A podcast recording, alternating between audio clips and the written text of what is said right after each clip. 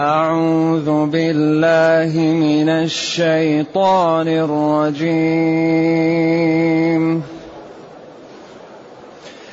بسم الله الرحمن الرحيم. وإن فاتكم شيء من أزواجكم إلى الكفار فعاقبتم فعاقبتم فآتوا الذين ذهبت أزواجهم مثل ما أنفقوا. واتقوا الله واتقوا الله الذي أنتم به مؤمنون. يا أيها النبي إذا جاءك المؤمنات يبايعنك. يا أيها النبي إذا جاءك المؤمنات يبايعنك على ألا يشركن بالله. يبايعنك على ألا يشركن بالله شيئا ولا يسرقن ولا يزنين. ولا يسرقن ولا يزنين ولا يقتلن أولادهن.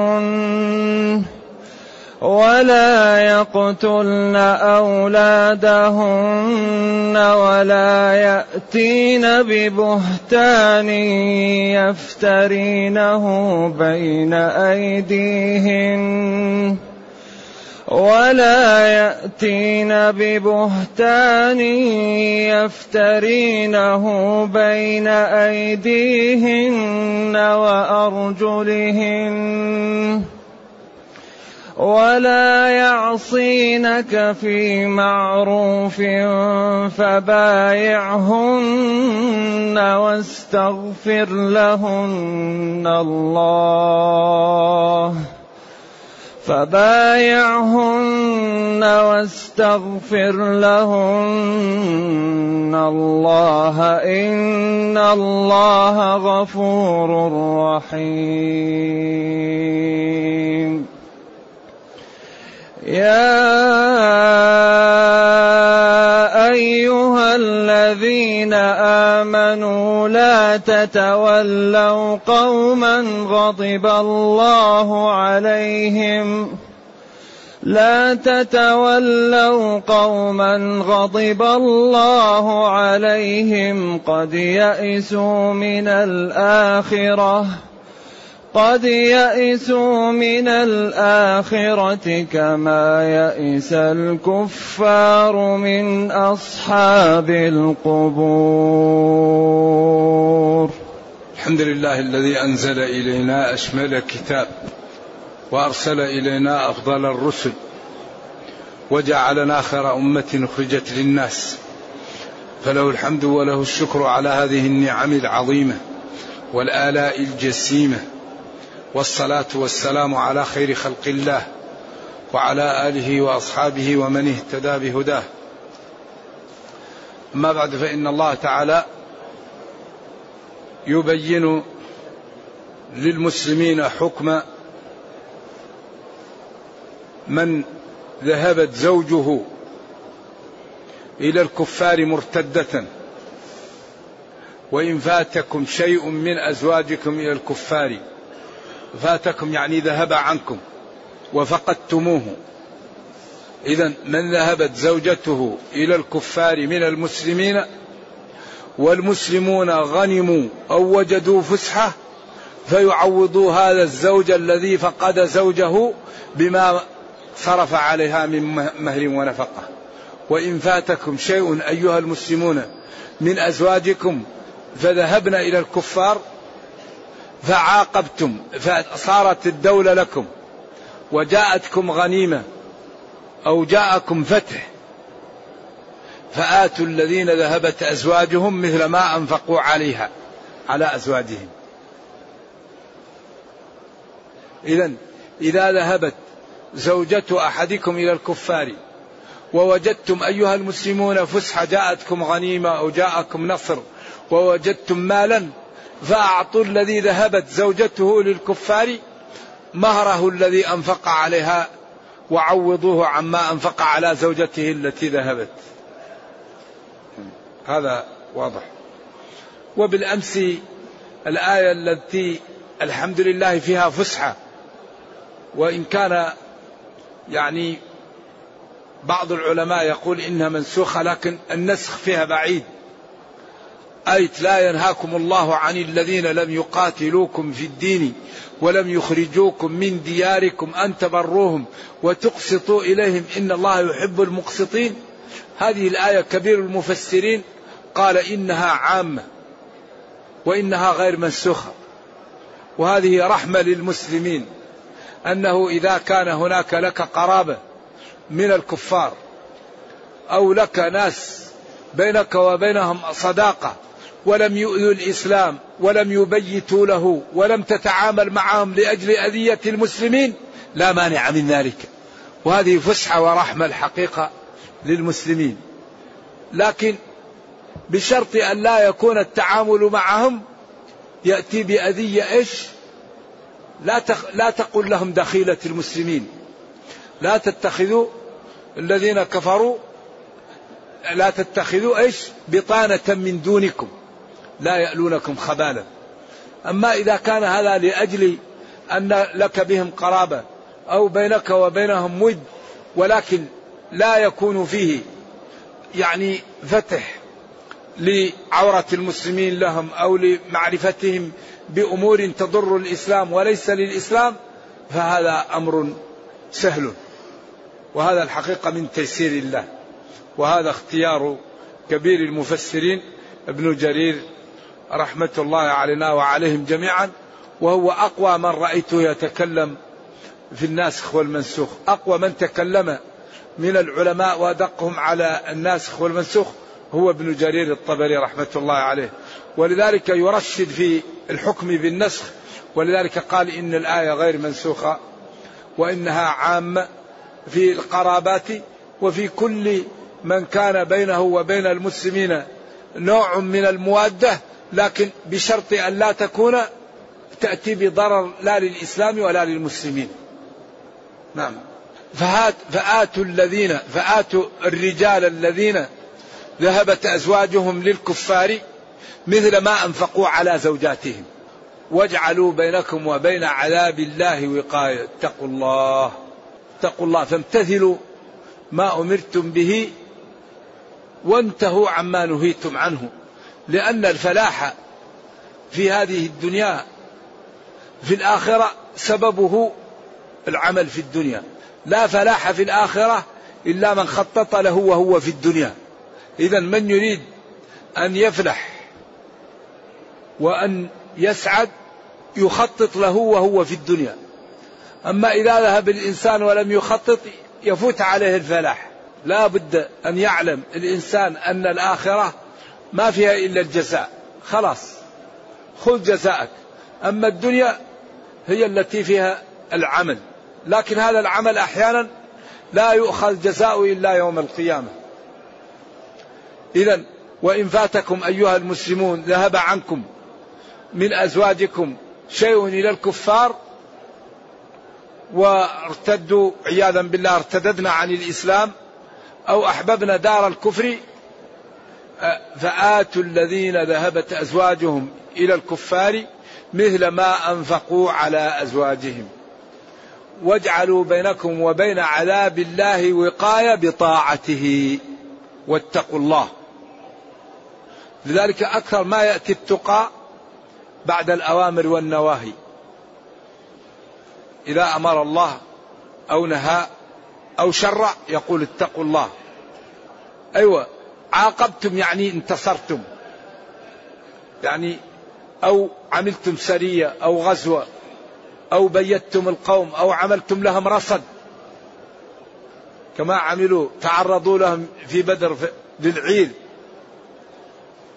لأن الكفار إذا كانوا حرب على المسلمين كل شيء لهم حلال. إذا لم يكن لهم معاهدة ولا ذمة الذي تستطيع أن تأخذ من مالهم حلال لك. فآتوا الذين ذهبت أزواجهم مثل ما أنفقوا واتقوا الله الذي أنتم أيها المسلمون به لا بغيره مصدقون مؤمنون منقادون طائعون. ثم نادى المؤمنين وشرع لهم التشريع الذي ذكر جانب منه وضحه هنا في الآيات السابقة. يا أيها الذين آمنوا يا أيها يا أيها النبي هنا الخطاب للنبي صلى الله عليه وسلم. والخطاب له ولأمته. يا أيها النبي إذا جاءك المؤمنات ما لم ينادى النبي صلى الله عليه وسلم في القرآن باسمه. لذلك الله فضله على غيره. يا أيها النبي يا أيها المزمل يا أيها المدثر يا أيها الرسول أما الرسل الأخر يا نوح يا هود يا إبراهيم. ذلك أعطاه الله منزلة لم يعطها لغيره. وهذه منة الله. لذلك أفضل خلق الله نبينا محمد صلى الله عليه وسلم. هذا أفضل الخلق. لذلك أعطي المقام المحمود والحوض المورود. وخوف الله من يرفع صوته عنده. لا ترفعوا أصواتكم فوق صوت النبي ولا تجهروا له بالقول كجهر بعضكم لبعض. أن تحبط أعمالكم. أن تحبط أعمالكم مفعول لأجله. وأنتم لا تشعرون حال جملة حالية.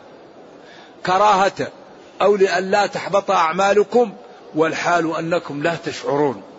وهذا وعيد شديد وتخويف أكيد. ذلك هذه المنزلة التي أعطيت له لم تعطى لغيره. ذلك يقول يا أيها النبي إذا جاءك المؤمنات جاءك أتوك المؤمنات جمع مؤمنة مهاجرات يبايعنك إذا جاءك المؤمنات يبايعنك جاءوا من من من مكة أو من غيرها يبايعنك يعقدن معك مبايعة صفقة. ولذلك الدين كله مبايعة. وكل الحياة صفقة. الذي يقوم بالصفقة يربح والذي يضيع الصفقة يخسر. يبايعنك ولذلك قال في أول سورة العقود أي سورة المائدة يا أيها الذين آمنوا أوفوا. عقود هي الشريعة. عقد بينك وبين الله. عقد بينك وبين الناس. عقد بينك وبين نفسك. يعني أوفوا بالعقود اعملوا بالشريعة وبالأحكام. كما قال ادخلوا في السلم كافة ادخلوا في في في في, في كل الإسلام. صلوا صوموا تصدقوا غضوا أبصاركم. إذا كان كافة حال من في السلم. أما إذا كانت حال من الواو أي ادخلوا في السلم كلكم. أي لا يبقى أحد خارج الإسلام. فكافة احتمال أن تكون حال من الجار والمجرور أو تكون حال من الواو. أي ادخلوا كلكم كافة في حال كونكم جميعا. أو ادخلوا في الإسلام جميعه لا تتركوا بابا من أبواب الإسلام إلا وعملتم به. فهو الحقيقة هذا الدين حمال ذو وجوه. إذا يبايعنك. إذا جاءك المؤمنات يبايعنك. البيعة هي الصفقة التي تكون بين اثنين. أنهم الله طبعا يكن مسلمات ولا يرجعن إلى الكفار وهم يلتزمن بالإسلام. وأحسن ما قيل في هذه المبايعة ما ذكر الله في الآيات يا أيها النبي إذا جاءك المؤمنات يبايعنك على أن لا يشركن بالله شيئا. يعني الصفقة على ماذا على أن لا يشركن بالله شيئا. ولا يسرقن ولا يزنين ولا يقتلن أولادهن ولا يأتين ببهتان يفترينه بين أيديهن وأرجلهن ولا يعصينك في معروف. أتى بست نقاط. فبايعهن. هذا هو جواب الشرط إذا جاءك المؤمنات. فبايعهن. قال العلماء هذا البيع الذي حصل من النبي صلى الله عليه وسلم كان بالكلام. كان بالكلام. ولذلك ورد عنه إني لا أصافح النساء. ما قولي لامرأة إلا قولي لمئة امرأة وقال جل وعلا قل للمؤمنين يغضوا من أبصارهم. قال العلماء ما دام المسلم أمر بغض بصره فمن باب أحرى اللمس. كما قال فلا تقل لهما أف من باب الضرب. إذا فهم عدم لمس الأجنبية من الأمر بغض البصر. ما دام الله أمر بغض البصر عن الأجنبية فمن باب أحرى أن تلمس. نعم. لذلك لا يجوز للمسلم أن يلمس من النساء إلا المحارم. وزوجه. المحارم سبعة بالنسب وسبعة بالمصاهرة وسبعة بالرضاع. إلا أن ثلاثة بالمصاهرة لا يتزوجن لكن لا تلمسهن. أربعة بالمصاهرة وسبع بالرضاع وسبع بالنسب. أما الثلاثة الأخر فهن محرمات عليك أن تتزوجها لكن لا تلمسها. أخت الزوجة عمة الزوجة خالة الزوجة. لكن هذه محرمة عليك ما دامت قريبتها في في ذمتك زوجة لك لكن مع ذلك لا تلمسها. أما أم الزوجة وبنت الزوجة المدخول بأمها وبنت وزوجة الإبن وزوجة الأب. هذه الأربعة بضميمة أمهاتكم وبناتكم وأخواتكم وعماتكم وخالاتكم وبنات الأخ وبنات الأخت ويحرم من الرضاع ما يحرم من النسب. سبعة وسبعة وأربعة هي 18 محرمة على التأبيد. هناك المرأة المتزوجة هناك الملاعنة هناك عمة الزوجة وخالتها وأختها. فالمرأة المتزوجة حرام على غير زوجها والمحصنات من النساء. إلا ما ملكت أيمانكم بالبيع أو السبي بالشراء أو السبي فإن ذلك فاسخ للعقد السابق الذي كان عليها. أما الحرة فتحرم على غير زوجها حتى يتركها وتعتد. نعم. يقول جل وعلا إذا جاءك المؤمنات مهاجرات يبايعنك على أن لا يشركن على أنهن لا يشركن بالله شيئا. هذا أول شيء.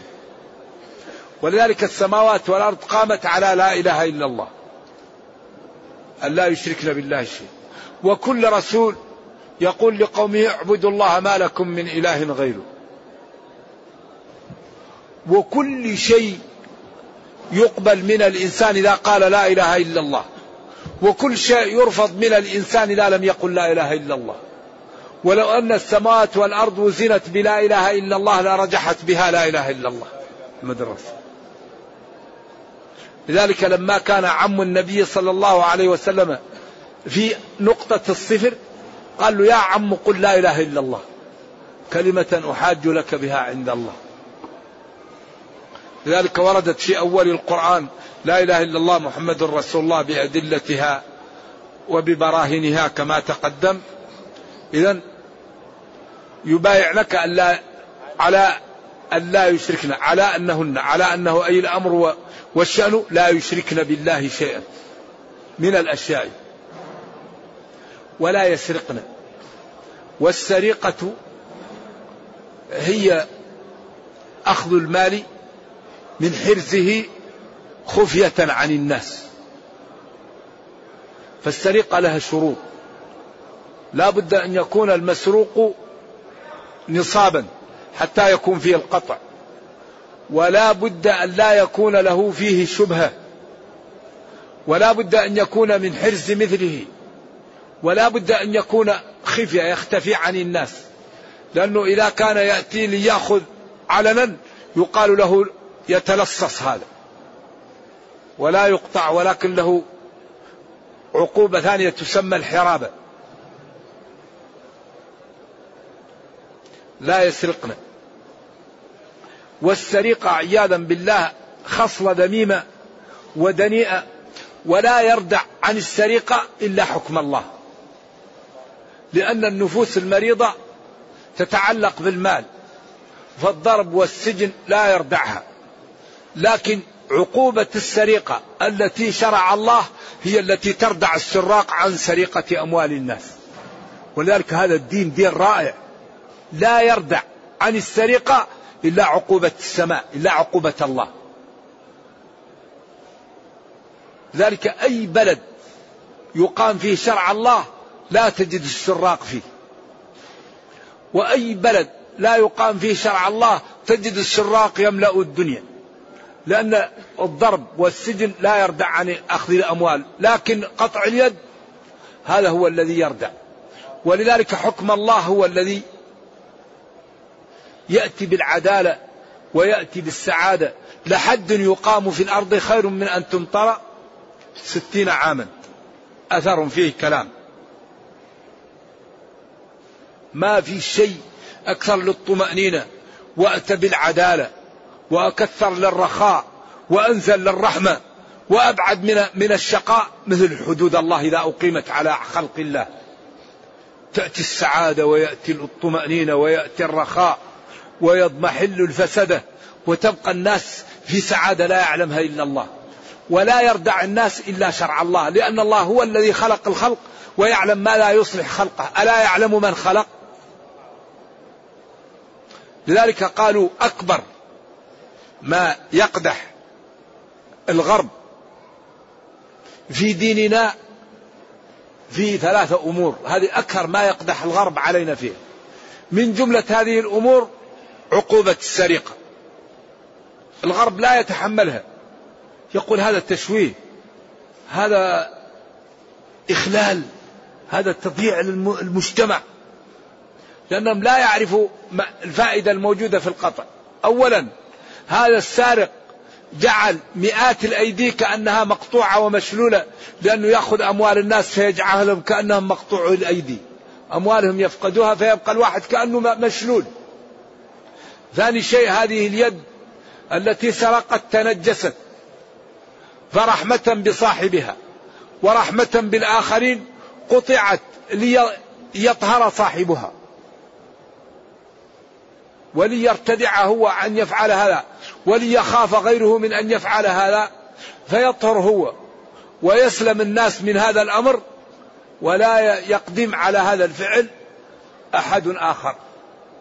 فذلك هذه السرقة عقوبتها متجهة إلى جهة يعني الجريمة.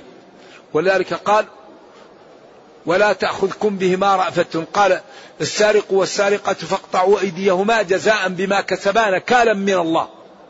والله عزيز حكيم. نكالا عقوبة وتنكيلا من الله بهذا الفعل لهذا الفعل حتى لا يعود لمثل هذا وحتى إذا رآه غيره يرتدع ويخاف. ولا يزنين.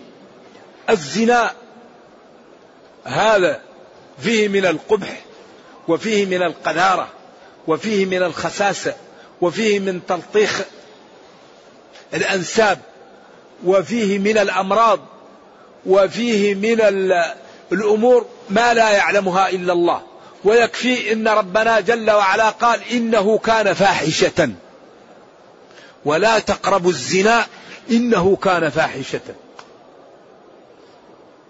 والحمد لله أننا في بلاد الإسلام. من ذهب إلى بلاد الكفر والعهر ورأى ما يحكون عنه من أضرار الزنا علم قيمة جمال هذا الدين وحسنه. ولذلك الزنا يأتي بالأمراض التي لا يعلمها إلا الله. ومن يزني مثل من يشرب السم. يمكن يقتله بعد ساعة بعد يوم بعد شهر. بعد سنة. لكن من يشرب السم طبعا حتما يهلك. كذلك من يقع في الفاحشة يهلك نفسه. لذلك الله قال وأنكحوا الأيام منكم والصالحين من عبادكم وإمائكم. ثم وعد وقال إن يكونوا فقراء يغنيهم الله من فضله. ثم بين الطريق قال وليستعفف الذين لا يجدون نكاحا حتى يغنيهم الله من فضله. ليستعفف يطلب العفة بالصوم. بغض البصر بالاشتغال بالطاعة. الصوم الصوم المتتالي فإنه له وجاء. يا معشر الشباب من استطاع منكم الباءة فليتزوج ومن لم يستطع فعليه بالصوم. لا يصوم يوم يومين ثلاثة لا. صوم شهر شهرين ثلاثة أربعة حتى تضيق, تضيق مجاري الشراب والطعام فتضعف الشهوة.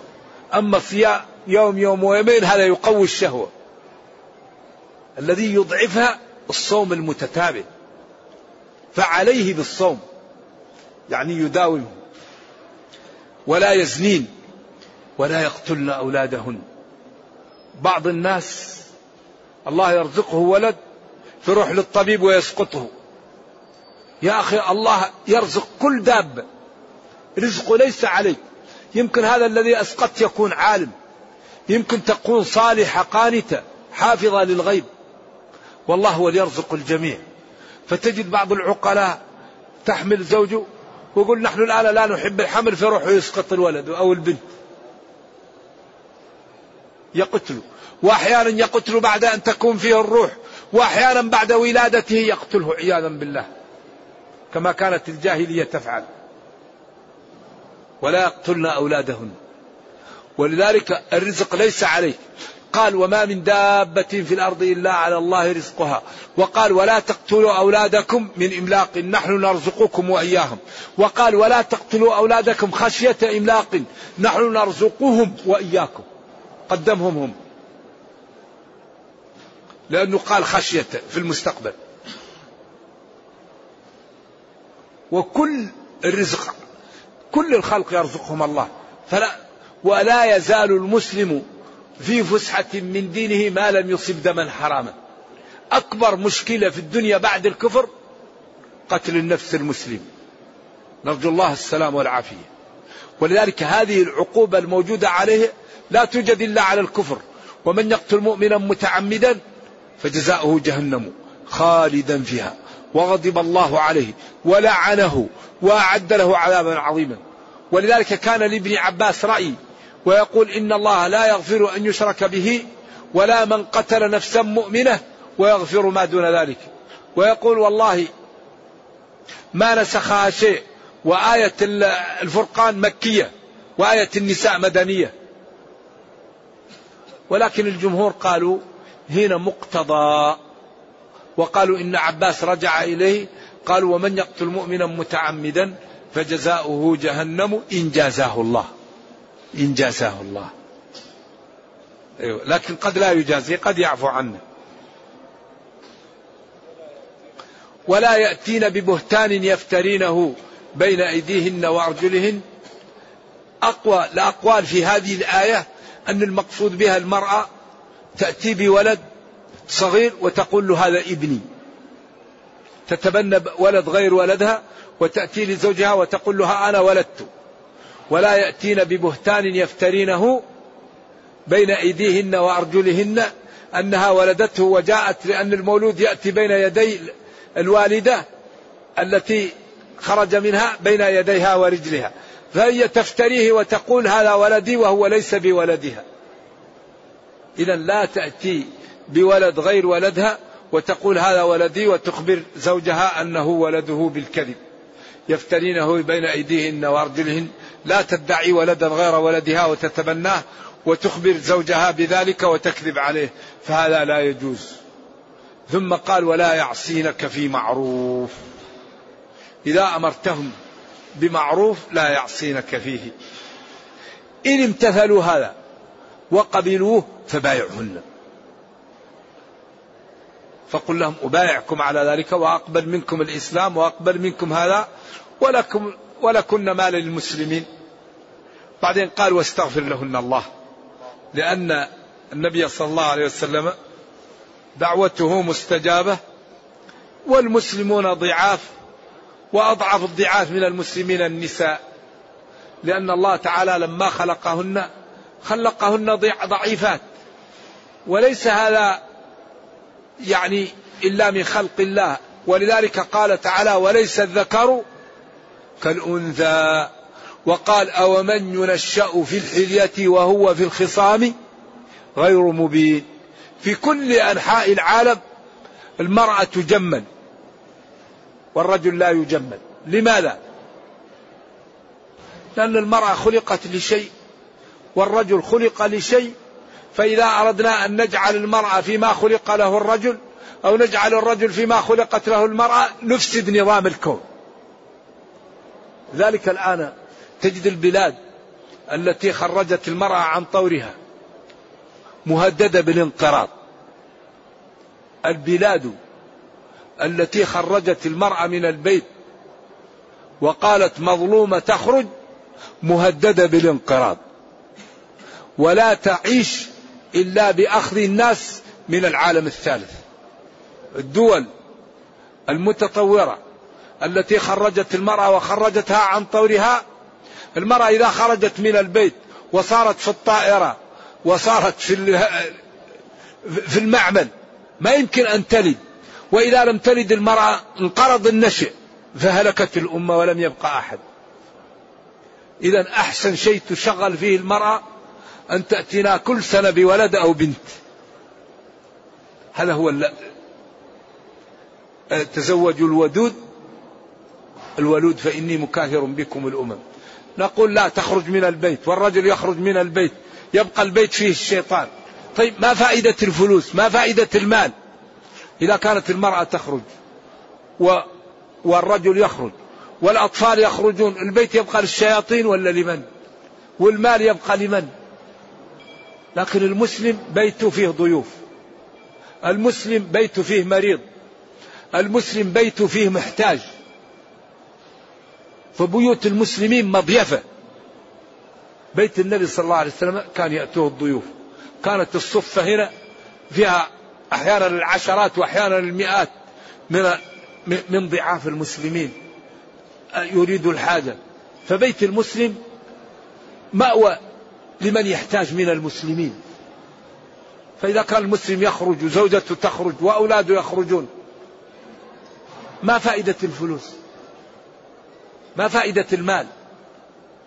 ذلك خروج المرأة من بيتها ضرورة والضرورة تقدر بقدرها. ما كل شيء المال لأن الإنسان إما مستهلك وإما مكنز. فالمستهلك لا يكفيه ماله للأرض والمكنز لا يكفيه ماله للأرض وأسعد الناس من أعطاه الله الكفاف. أما الإنسان يشقى لأجل المال طيب يبقى هذا المال شقاء. لذلك ينبغي لنا أن نهتم بأبنائنا وبزوجاتنا وبأقاربنا وأن نعلم أن المال للإنفاق ولسد الحاجة. أنفقوا مما رزقناكم المال لسد الحاجة. نعم. واستغفر لهن الله. أطلب ربك أن يغفر لهن إن الله غفور لذنوب عباده رحيم بهم ومن ذلك هذا التشريع العظيم. يا أيها الذين آمنوا لا تتولوا قوما غضب الله عليهم.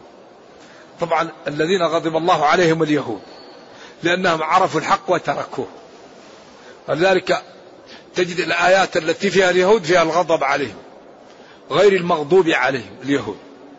لا تولوا قوما غضب الله عليهم اليهود. قد يئسوا من الآخرة. هذه فيها قولان للعلماء. يئسوا الكفار من ثواب الآخرة. لعلمهم بكفرهم وتركهم الدين وهم يعلمونه. جحودا وعنادا. اليهود يعلمون أن محمدا صلى الله عليه وسلم رسول الله.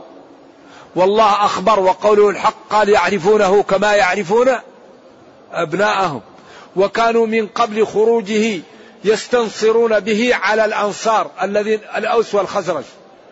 فلما جاءهم ما عرفوا كفروا به. اذا لا تتولوا هؤلاء الذين عرفوا الحق وتركوه عمدا وقصدا لشدة خستهم ودناءتهم. قد يئسوا من النفع في الآخرة كما يئس الكفار من القبور المقبورين أن يرجعوا إليهم أو كما يئس الكفار المقبورين من أن ينالوا خيرا لما رأوا في قبورهم من من أليم العقاب ومن أنهم لا يفلحون. قولان في كما يئس الكفار. كما يئس الكفار من أصحاب القبور منهم أنهم لا يرجعون لهم. أو كما يئس الكفار من أصحاب القبور من أن ينالهم الخير أو أن ينالهم نعمة أو تنالهم عافية نتيجة لما رأوا في قبورهم. لأن الإنسان إذا مات تجلت له الأمور. ولذلك وإن من أهل الكتاب إلا ليؤمنن به قبل موته. قيل لا يؤمنن بعيسى قبل موت الكتاب عندما يغرغر. يعلم أن عيسى عبد الله ورسوله على بعض الأقاويل. أو وإن من أهل الكتاب لا ليؤمنن بعيسى قبل موت عيسى عند نزوله. لا يبقى أحد إلا آمن به. قولان في الآية. كما يئس الكفار من أصحاب القبور فإنهم عياذا بالله الكافرون يعلمون أن أصحاب القبور لا يؤمنون بالبعث أو الكافرون من أصحاب القبور يعلمون أنهم لا نفع لهم ولا سعادة لهم عند الله تعالى. نرجو الله السلامة والعافية. اللهم أرنا الحق حقا وارزقنا اتباعه وأرنا الباطل باطلا وارزقنا اجتنابه. ولا تجعل الأمر ملتبسا علينا فنضل. اللهم ربنا أتنا في الدنيا حسنة وفي الآخرة حسنة وقنا عذاب النار. اللهم اختم بالسعادة آجالنا وقرم بالعافية غدونا وآصالنا واجعل إلى جنتك مصيرنا ومآلنا. سبحان ربك رب العزة عما يصفون. سلام على المرسلين والحمد لله رب العالمين. وصلى الله وسلم وبارك على نبينا محمد وعلى آله وصحبه. والسلام عليكم ورحمة الله وبركاته.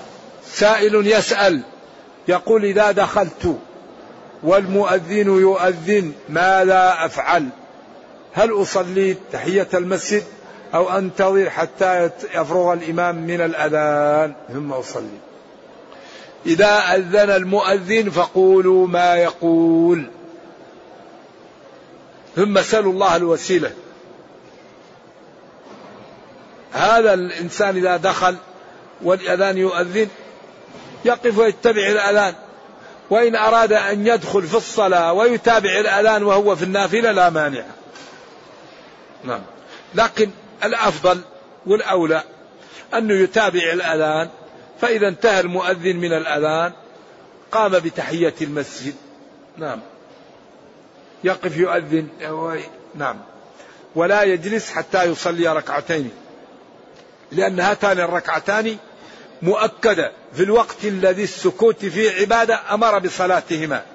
إذا دخل أحدكم المسجد والإمام يخطب فليصلي ركعتين خفيفتين وليتجوز فيهما. وفي, وفي رواية فلا يجلس حتى يصلي ركعتين. ولذلك قال من مس الحصى فقد لوى. من قال لأخي يوم الجمعة اسكت فلا جمعة له.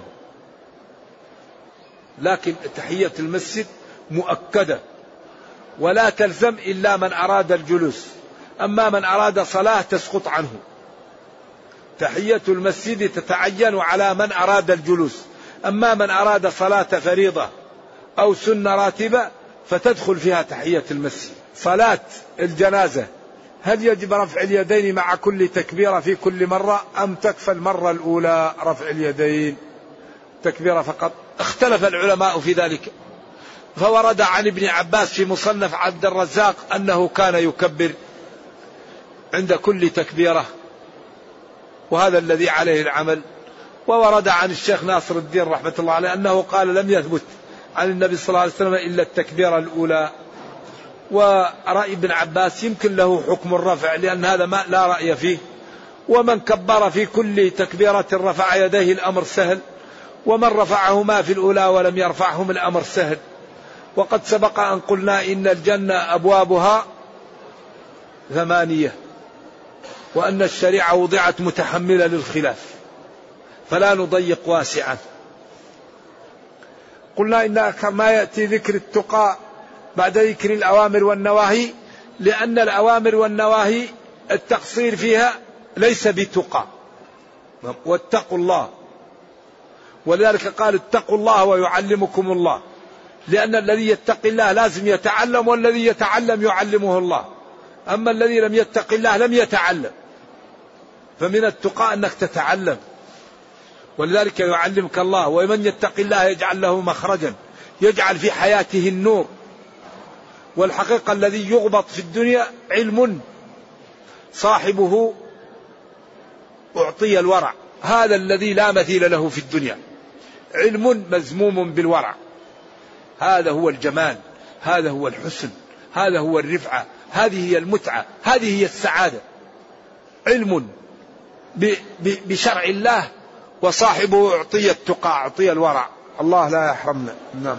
هذا يقول توضح أن رفع الصوت عنده كما ورد عن عمر بن الخطاب حتى بعد وفاته وما يحدث الآن من الجوالات من الموسيقى. الشيخ علي جزاه الله خير بين وقام عنا بهذا الشيخ علي الإمام الحذيفي قال يا إخوان من جاء للصلاة يجعل هذه الأجهزة على على الصامت أو على الهزاز ولا يأذي المصلين. جزاه الله خير بين ولكن من من يضلل الله فلا هادي له. هذا يعني قال للنبي إن عليك إلا البلاغ. والذي يأتي بجواله للمسجد ينبغي أن يجعله على هزاز إذا كان صاحب مصالح. أما إذا لم يكن صاحب مصالح ولا إنسان عنده أمور للمسلمين أو عنده أمور تضيع يترك الجهاز في البيت أو في السيارة حتى يأتي ولا يدخل به المسجد. هذا المسجد عمل إن المساجد لطاعة الله. النوم في المسجد ضرورة. لا ينام في المسجد من له بيت. ينام في المسجد المعتكف أو المسافر أو لضرورة لأن الإنسان إذا نام لا يتمكن من نفسه. وهذه البيوت لله هذه بيوت الله معمولة للصلاة ولذكر الله وللاستغفار وللطاعة. ما هي معمولة لأن الإنسان ينام ويأكل فيها لا ويشرب. مأمولة للعبادة. لكن لما كان بعض الأمور يحتاج العابد رخص فيه. ما هذه بيوت الله معمولة للعبادة. ولذلك الذي سأل عن بعيره ماذا قيل له؟ قال له لا رده الله عليك. لا رده الله عليك. والرجل قال إن هذه المساجد لا تصلح لشيء من القاذورات. إنما هي لذكر الله ولقراءة القرآن وللصلاة.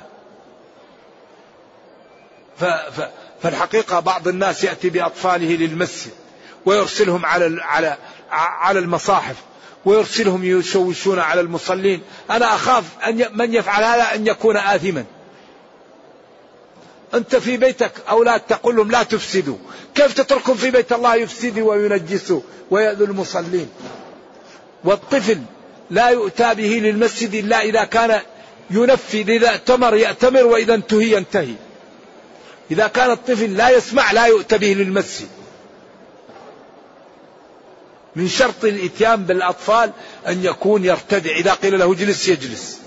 لا تفعل امتثل أما الناس يأخذوا أطفالهم ويرسلوهم في المساجد ويأذو المصلين ويأذو الناس ويأخذ المصاحف.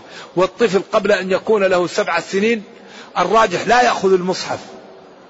قبل أن يميز الطفل ويكون يؤمر بالصلاة لا يأخذ المصحف كامل.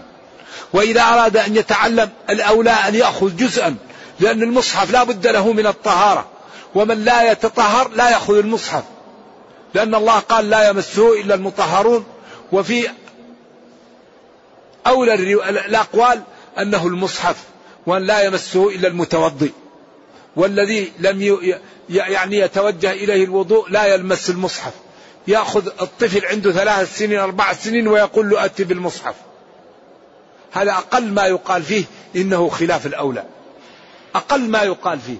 فلنتق الله ولنعمل بشرع الله ولا نؤذي خلق الله. ونأتي للمسجد نريد الحسنات فلا نكتسب السيئات من عنده شغل يصلي في طرف المسجد. لا يروح يصلي داخل المسجد ويقطع رقاب الناس. ليه؟ لأن يعلم المار بين يدي المصلي ما لا عليه لكان خيرا له أن يقف أربعين. قال له أربعين يوما؟ قال أبيت. أربعين شهرا؟ أبيت. أربعين سنة؟ أبيت. ما نعرف. أربعين. ولذلك اتبعوا ما أنزل إليكم. الدين بالاتباع. واحد يأتي قبل الأذان بخمس دقائق ويروح يخطي رقاب الناس. ليه يا أخي؟ أجلس. قال لسليك أجلس فقد آذيت. خط رقاب الناس ويوم الجمعة خاصة. لأن يوم الجمعة في ناس يأتوا في الصباح. من أتى يوم الجمعة ولم يرى فرجة يجلس. من يريد الصفوف الأمامية والدخول يبدل. أرجو الله أن يتوب عنا ويرحم ضعفنا ويتجاوز عن سيئتنا. يقول ما الشرك؟ ومتى يكون أكبر ومتى يكون أصغر وما هي العقوبات المترتبة على الشرك في الدنيا والآخرة؟ وهل دعاء الأموات يعتبر شركا؟ الشرك الأكبر أن تصرف حقوق الله لغيره. تصلي لغير الله. تدعو غير الله مضطر. هذا شرك أكبر. تقول يا فلان أنا أحتاج أولاد. أحتاج مال أعطيني أولاد مال. هذا الشرك. ولذلك هذا قال الله في سورة النمل بعد أن بين الأمور التي لا يقدر عليها إلا الله قال بعد أن من يجيب المضطر إذا دعاه ماذا قال؟ قال قليلا ما تذكرون هذا إعجاز. هذا إعجاز قائم إلى الآن هذا الكلام. قال قل الحمد لله وسلام على عباده الذين اصطفى. آه الله خير مما تشركون. أمن خلق السماوات والأرض وأنزل لكم من السماء ماء فأنبتنا به حدائق ذات بهجة. ما كان لكم أن تنبتوا شجرها؟ أإله مع الله بل هم قوم يعدلون.